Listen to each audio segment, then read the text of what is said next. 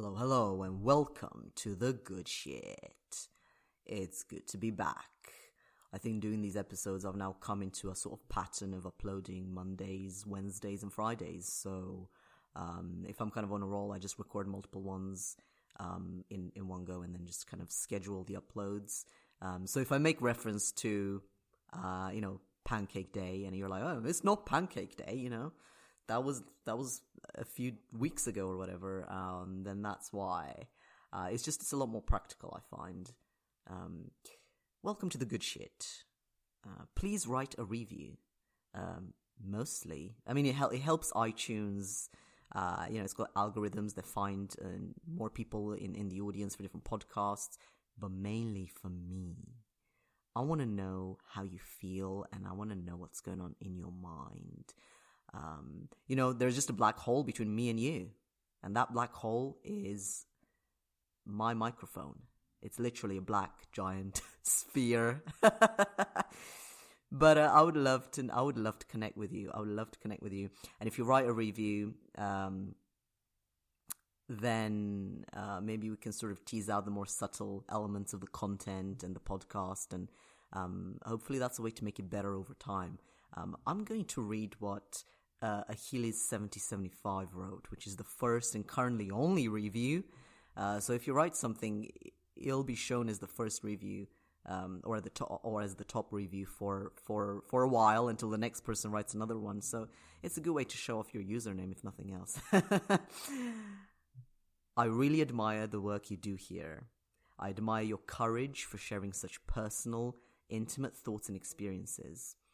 I admire the way you work through your ideas as a sort of interior monologue and with such punk, in the English sense, humor, grace, and honesty.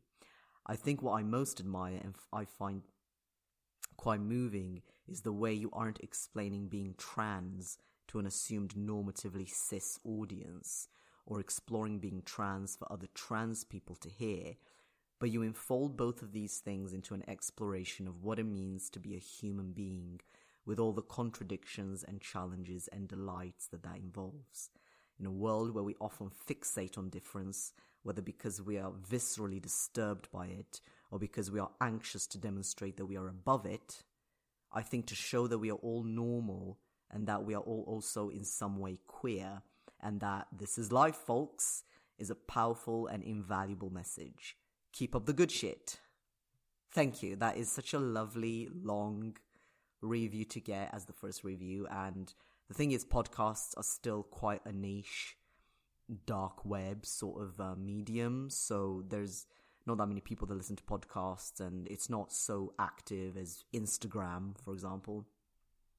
So to actually get ratings and reviews, um, and and actually have an audience is actually quite a big deal, and uh, it means a lot to me. So thank you for that. And mentioning Instagram, um, I actually also wanted to point out that I used to have Instagram and I used to be very fixated on it, especially through transitioning. Um, because you just, you know, you go on test, I went on testosterone and you want to see what happens, uh, you know, at the one month, one month point and two month point and three month, you know, there's a, there's a meme going around with trans guys recording their voices all the freaking time and, um, it goes like this. This is my voice one month on T. This is my voice two months on T. This is my voice three months on T. This is my voice four months on T. This is my voice five months on T. This is my voice six, you know, and, and it's funny because, you know, sometimes there's no differences or, um, you know, you, you kind of, you make these recordings into a ritual where there's not necessarily much substance there and it can take over your life and, um, I, I definitely went through that phase and I've definitely come out of it where I just, you know, thankfully, thankfully, because I've been able to transition, I'm now at a point where I just feel so much more relaxed, just living my life and not, not, not having to think, oh, do I pass? Or, you know, that is a pretty awful part of transition where you don't even know what people are thinking and you kind of slalom slalom slalom slaloming around um oh if this person thinks i'm female i better behave female and not make them think anything is wrong with me. Or oh, this if this person thinks i'm male i better switch into male mode, you know, whatever that means, because you think of yourself as yourself, but then if you think of yourself as male and then someone all of a sudden is like, okay, ladies, and you're like, wait, what? Ladies? What? You know, it's, it really throws you off. I can tell I've not recorded for a few days now because I have forgotten to switch off my um power settings. oh, it's adorable.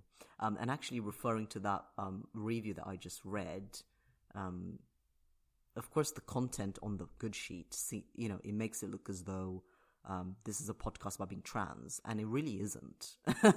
oh, it's hard to believe. No, it really isn't. Um, I have um, talked to a lot of academics that study um, gender issues and, and trans issues, and it's sort of made itself into this package of being something about being trans, but it really isn't.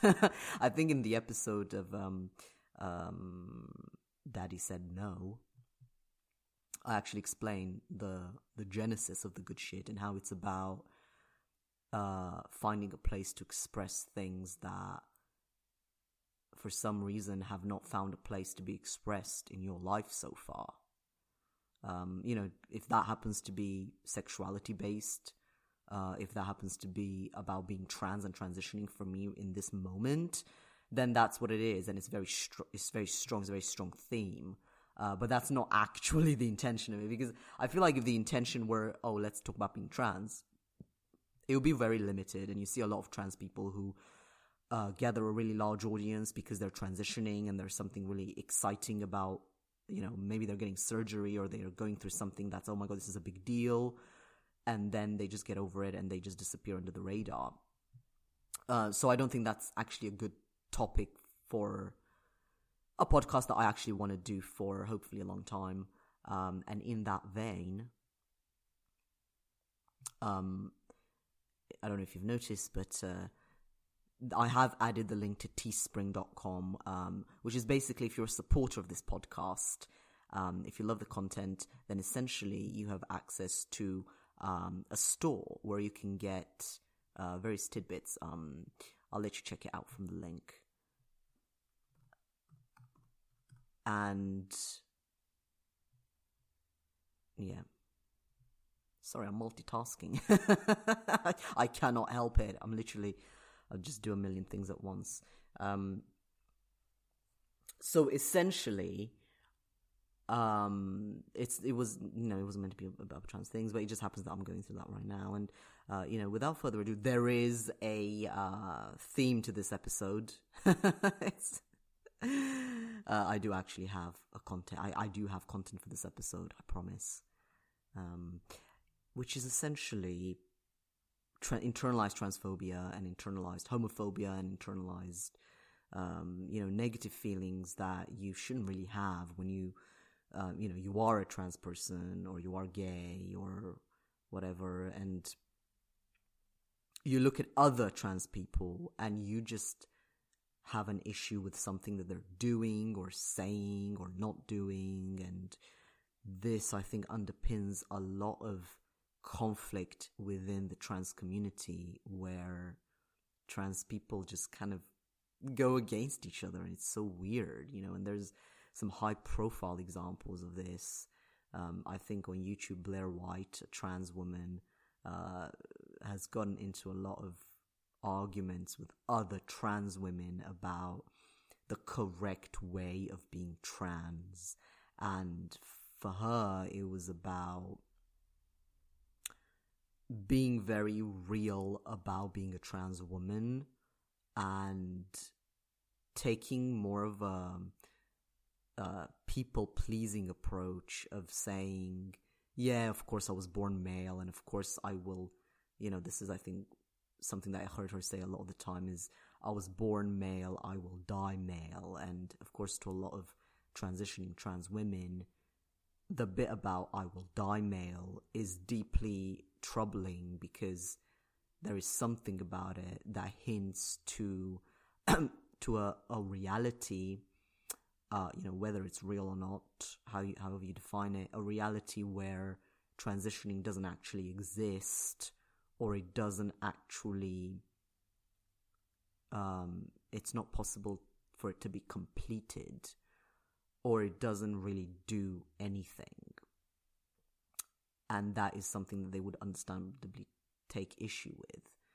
So you know the other side uh, of trans women are attacking blair white for for saying these things and for for essentially it looks to them as if she's pandering to a transphobic mainstream cis audience by saying things like oh of course i'm a man and you know i yes i will always have been born i will always be male in some fundamental so-called real sense of the word and and and and the only worthy version of my life the way i want it to be is to make myself look as womanly as possible so that people at least on this superficial level will refer to her as a female as she as a woman. And the so-called reality of her trans status and the fact that on some basic level she will always be male is something to be hidden and for her to for it to be her responsibility to hide.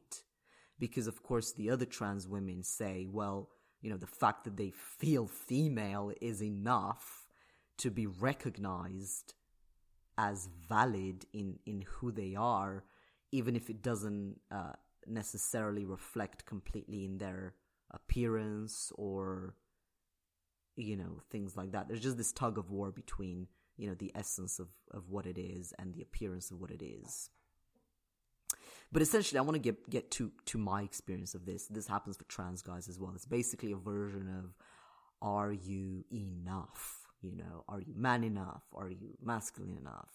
Are you trans enough? Are you good looking enough? Are you are you a real person? Are you a valid person?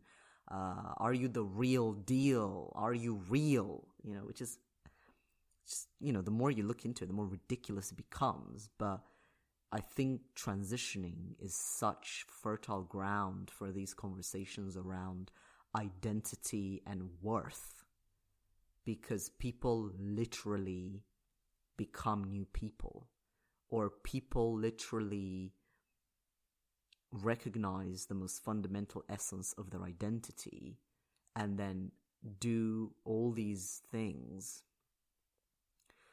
to try to paint that identity on their bodies, through their bodies, so that others may see it as clearly as they feel it inside.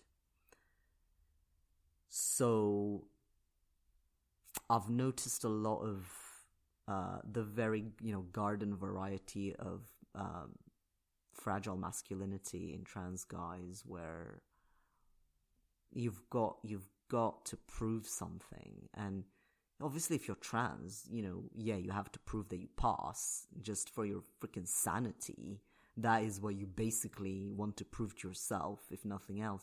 But then it goes into something deeper. It goes into, okay, you do pass. Okay, you're a guy. But, but, is it enough? Are you attractive enough? Are you good enough? Are you a good person? Um, you know, not necessarily a good person as in a good person, but as in a good person in terms of what you look like. And because you're trans, there's this danger and anxiety of feeling like you might detransition, that you might slip back uh, into what you were before and lose all your progress. So, you know, for a cis guy, he's never going to accidentally be a woman. So, even if he's too feminine or not manly enough or not attractive enough, um, I imagine it would be very unlikely for him to actually slip into oh yeah, I guess I'll always be a woman sort of thing, because that makes no sense. But for a trans guy to have lived as a woman, um, to have these body parts that definitively make a statement of being female is a lot harder. And these these anxieties around um, being enough are a lot uglier and a lot stronger So anything around anything that threatens that is is pretty severe. I mean, if you think about it, you know, being a cis man who for some reason lost his penis, you know, take that traumatic situation and then transpose it onto a trans guy's situation of not only never having had a penis, which is the fund, you know, in many ways the fundamental starting point of male identity, but also having gone even further back into that to have been female and to have lived as a woman and, you know, developmentally, biologically, the physical state of femaleness precedes the physical state of maleness. So I don't know if it's so much about the social context of misogyny and uh, hate against femaleness, so much as a very personal sense of um, feeling developed enough in your male physical existence where femaleness is threatening and a, a scary statement of being so inadequate that you've gone all the way back to the default biological situation, which is female. Um, I, have certainly had a sense of that. Um, I think to outsiders, it seems like it's the same thing, or it seems like if there is a line, it's such a blurred line of, you know, why why would anyone have an issue with any of these physical parts or or or concepts of femininity and masculinity to be so triggered and have all these issues and you know fragile masculinity is so tied in with misogyny um, and and hating yourself and why would you hate yourself?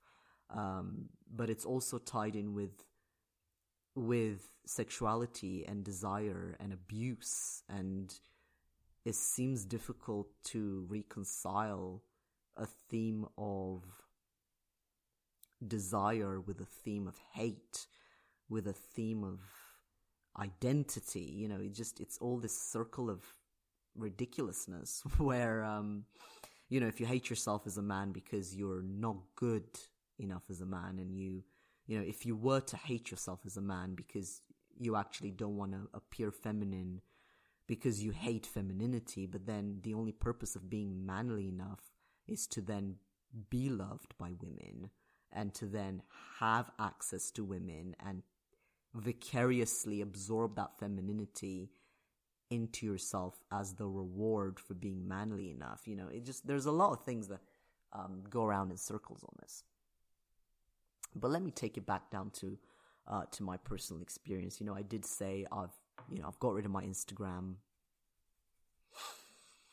uh, because it's a very it's a very visual it's a very visual medium and this is what I was saying about podcasting.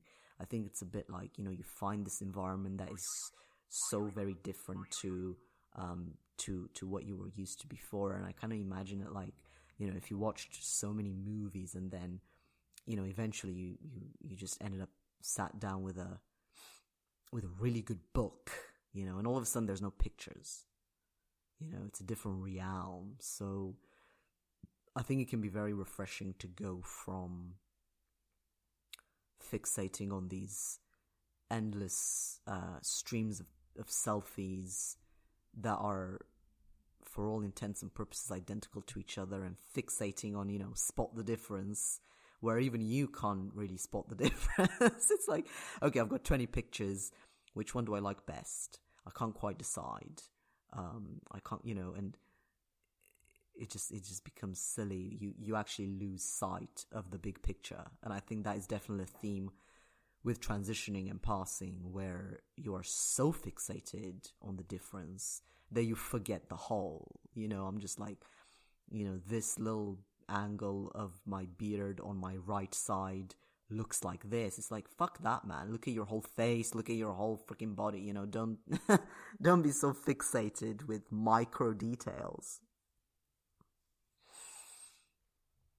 so to shift from that overload of ridiculous, useless information um, to this quiet, peaceful, simple, and and for it so much more authentic medium.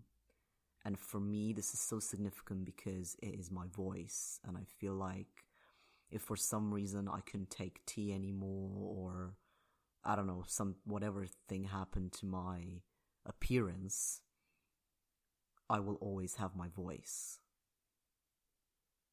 I will always have my voice. And that is such a reassuring,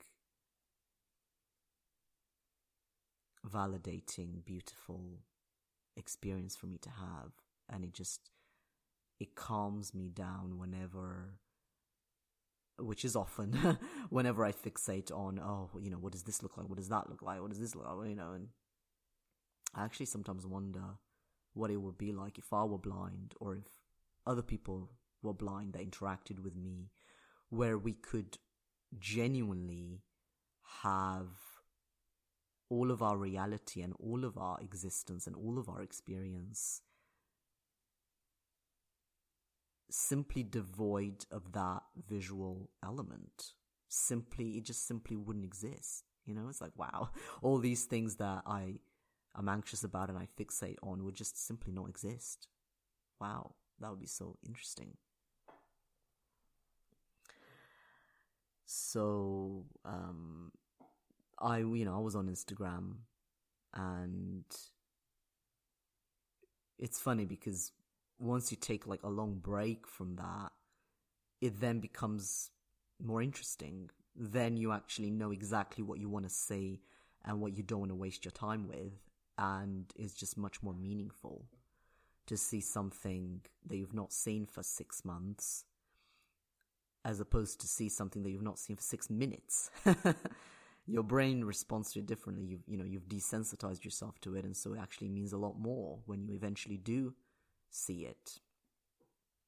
And so I checked out a few um a few of um the accounts of some of the more popular trans guys uh, and I noticed how one of them looks you know through transitioning has achieved quite uh, an attractive um, conventionally masculine appearance with um, quite a sort of angular looking face and a bit of a receding hairline and um, and and and and a bit of facial hair as well. Um, but I think it's important to note that it you can't actually pick one of these things and say, okay, if I if only I have this, then that'll make a difference. No, it's it, actually the details are much more powerful together to create the impression of a whole than any one thing in isolation.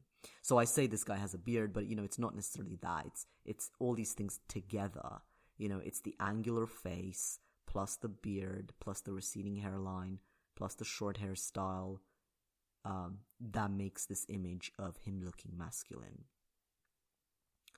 And then there's this other guy who also has a receding hairline, also has facial hair. Uh, but actually, the face is not so angular. So, um, you know, actually, overall, it's it's a lot more of a softer feminine sort of appearance. And there's also the intent of whether you think that someone is serious enough or or almost passionate enough about transitioning you know. Do they really care? You know um how bad do they want it right? And there's these trans people who some people consider transphobic because they say if you know if you're not that bothered if you're not committed enough if you're not making big enough sacrifices to get there then you're not really trans. Then you don't really have dysphoria. Then you're not val- valid.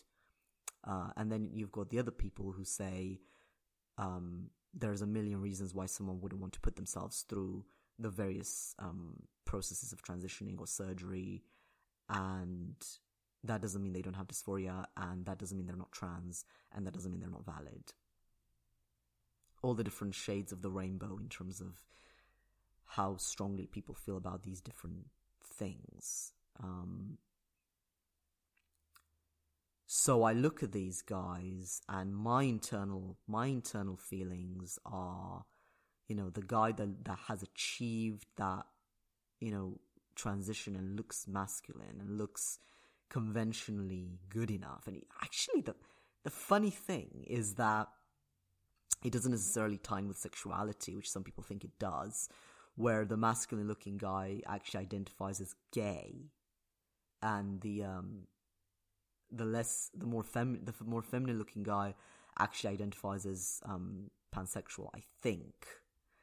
So you think oh well this guy is you know this feminine guy is, must be gay and this more masculine guy must be straight. But no no it's not like that at all. Um it's not like that at all. Um those things can be very much totally totally independent of each other. Um but i'm looking at this more masculine guy and thinking you know that's um, that's what it's about. That's what we're going for. You know, I'm so super into that. And um, he looks as though he's, you know, made an effort and really been serious about transitioning. And then this other guy um, is is almost so much more relaxed and um, doesn't really care about like having really short hair or wearing really masculine clothes or, or even looking masculine at all. You know, he's super comfortable with um, his more his softer features and uh, uh, you know just uh, ha- having feminine mannerisms or, or sounding camp or, or whatever it may be. Uh, and that disturbs me because it seems as though you know he's not making an effort. Why isn't he doing something about it? Why isn't he trying you know? And of course it could be because of course he's he's comfortable and he doesn't feel like he needs to try and that's i guess that's the place that we're all trying to get to but the reason it doesn't work with me is because, of course, it's impossible for me to know how he feels about himself and really whether he's truly comfortable or not. It's just that that image of him in my mind, for me, disturbs me because I wouldn't want that for myself. I wouldn't want to feel like I'm not really making an effort. Like, I've given up. Like, I feel like I can't really change anything, so I'm just not gonna bother and just allow myself to collapse into this deeply uncomfortable state of being in a middle ground of neither here nor there. Um, that is what makes me so upset about that. And there is a sense of having had my identity stolen and having had the very fragile fragile process of growing up into this world, being a kid and responding so acutely to all the pressures around me and the influences around me and all the cues around me, I feel like I feel like for me that process was akin to a psychological emotional rape where I was coerced into a role and an identity that I was uncomfortable with, and I was forbidden a role and an identity that was mine to have and that I wanted for myself. So, whether it is the way I talk, or the way I act, or the way I see myself, or the way I relate to others, I feel like I was not allowed to have myself for myself. Like it was just a process of brainwashing and bullying into someone that I wasn't. And even though I've now come out of that and realized who I really am and that that involved transitioning, there are still potentially irreversible elements of that socialization that I may or may not be able to do anything about because more or less once you're an adult, a lot of things are pretty cemented and the only way to change is to find what happened to begin with and work your way through all those things and then maybe you get lucky enough to get another blank canvas that you can then write something new on. But there's a lot of things that you cannot change as an adult or that are that would be exceedingly difficult to change.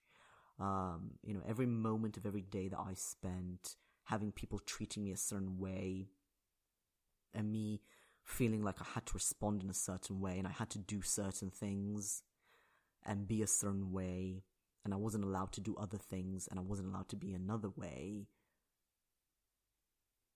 was just time spent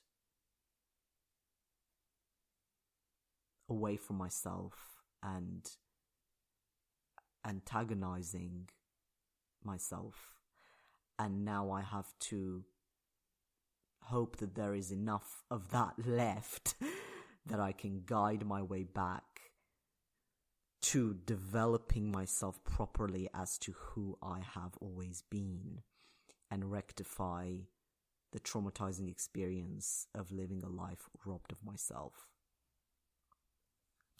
So when I see this femininity and when I see these um, guys who are not going far enough or they're not trying hard enough, I see myself as a victim, as a helpless, powerless victim devoid of any agency over my identity, as a loser, as a victim, as someone who's failed in the fundamental task of just of just existing as themselves. you know, people go around doing things, um, just doing random shit, you know, and it all comes back to who they are, the arc of their life and the arc of everything in life. The beginning of that arc is the identity and the intention. So to not have the identity and to have not been allowed to express your intention is to not have a life. Yeah, you could you could be doing so many. I you know I did so many things before I reached high levels of success that to a lot of people would be a very conventional image of a successful life. Um, but what's the point when we are not merely vessels of life, are we? There is something to be said about about the fingerprint of our individual lives and ourselves and how that fingerprint is unique and powerful. And for me, that fingerprint was smudged. So I cling on to the few pieces of the puzzle that I have. And I hope that I can find enough so that one day, one day, I can see what is in that puzzle. I'm being very poetic right now. Um, I'm going to continue this in the next episode. Don't forget to leave a review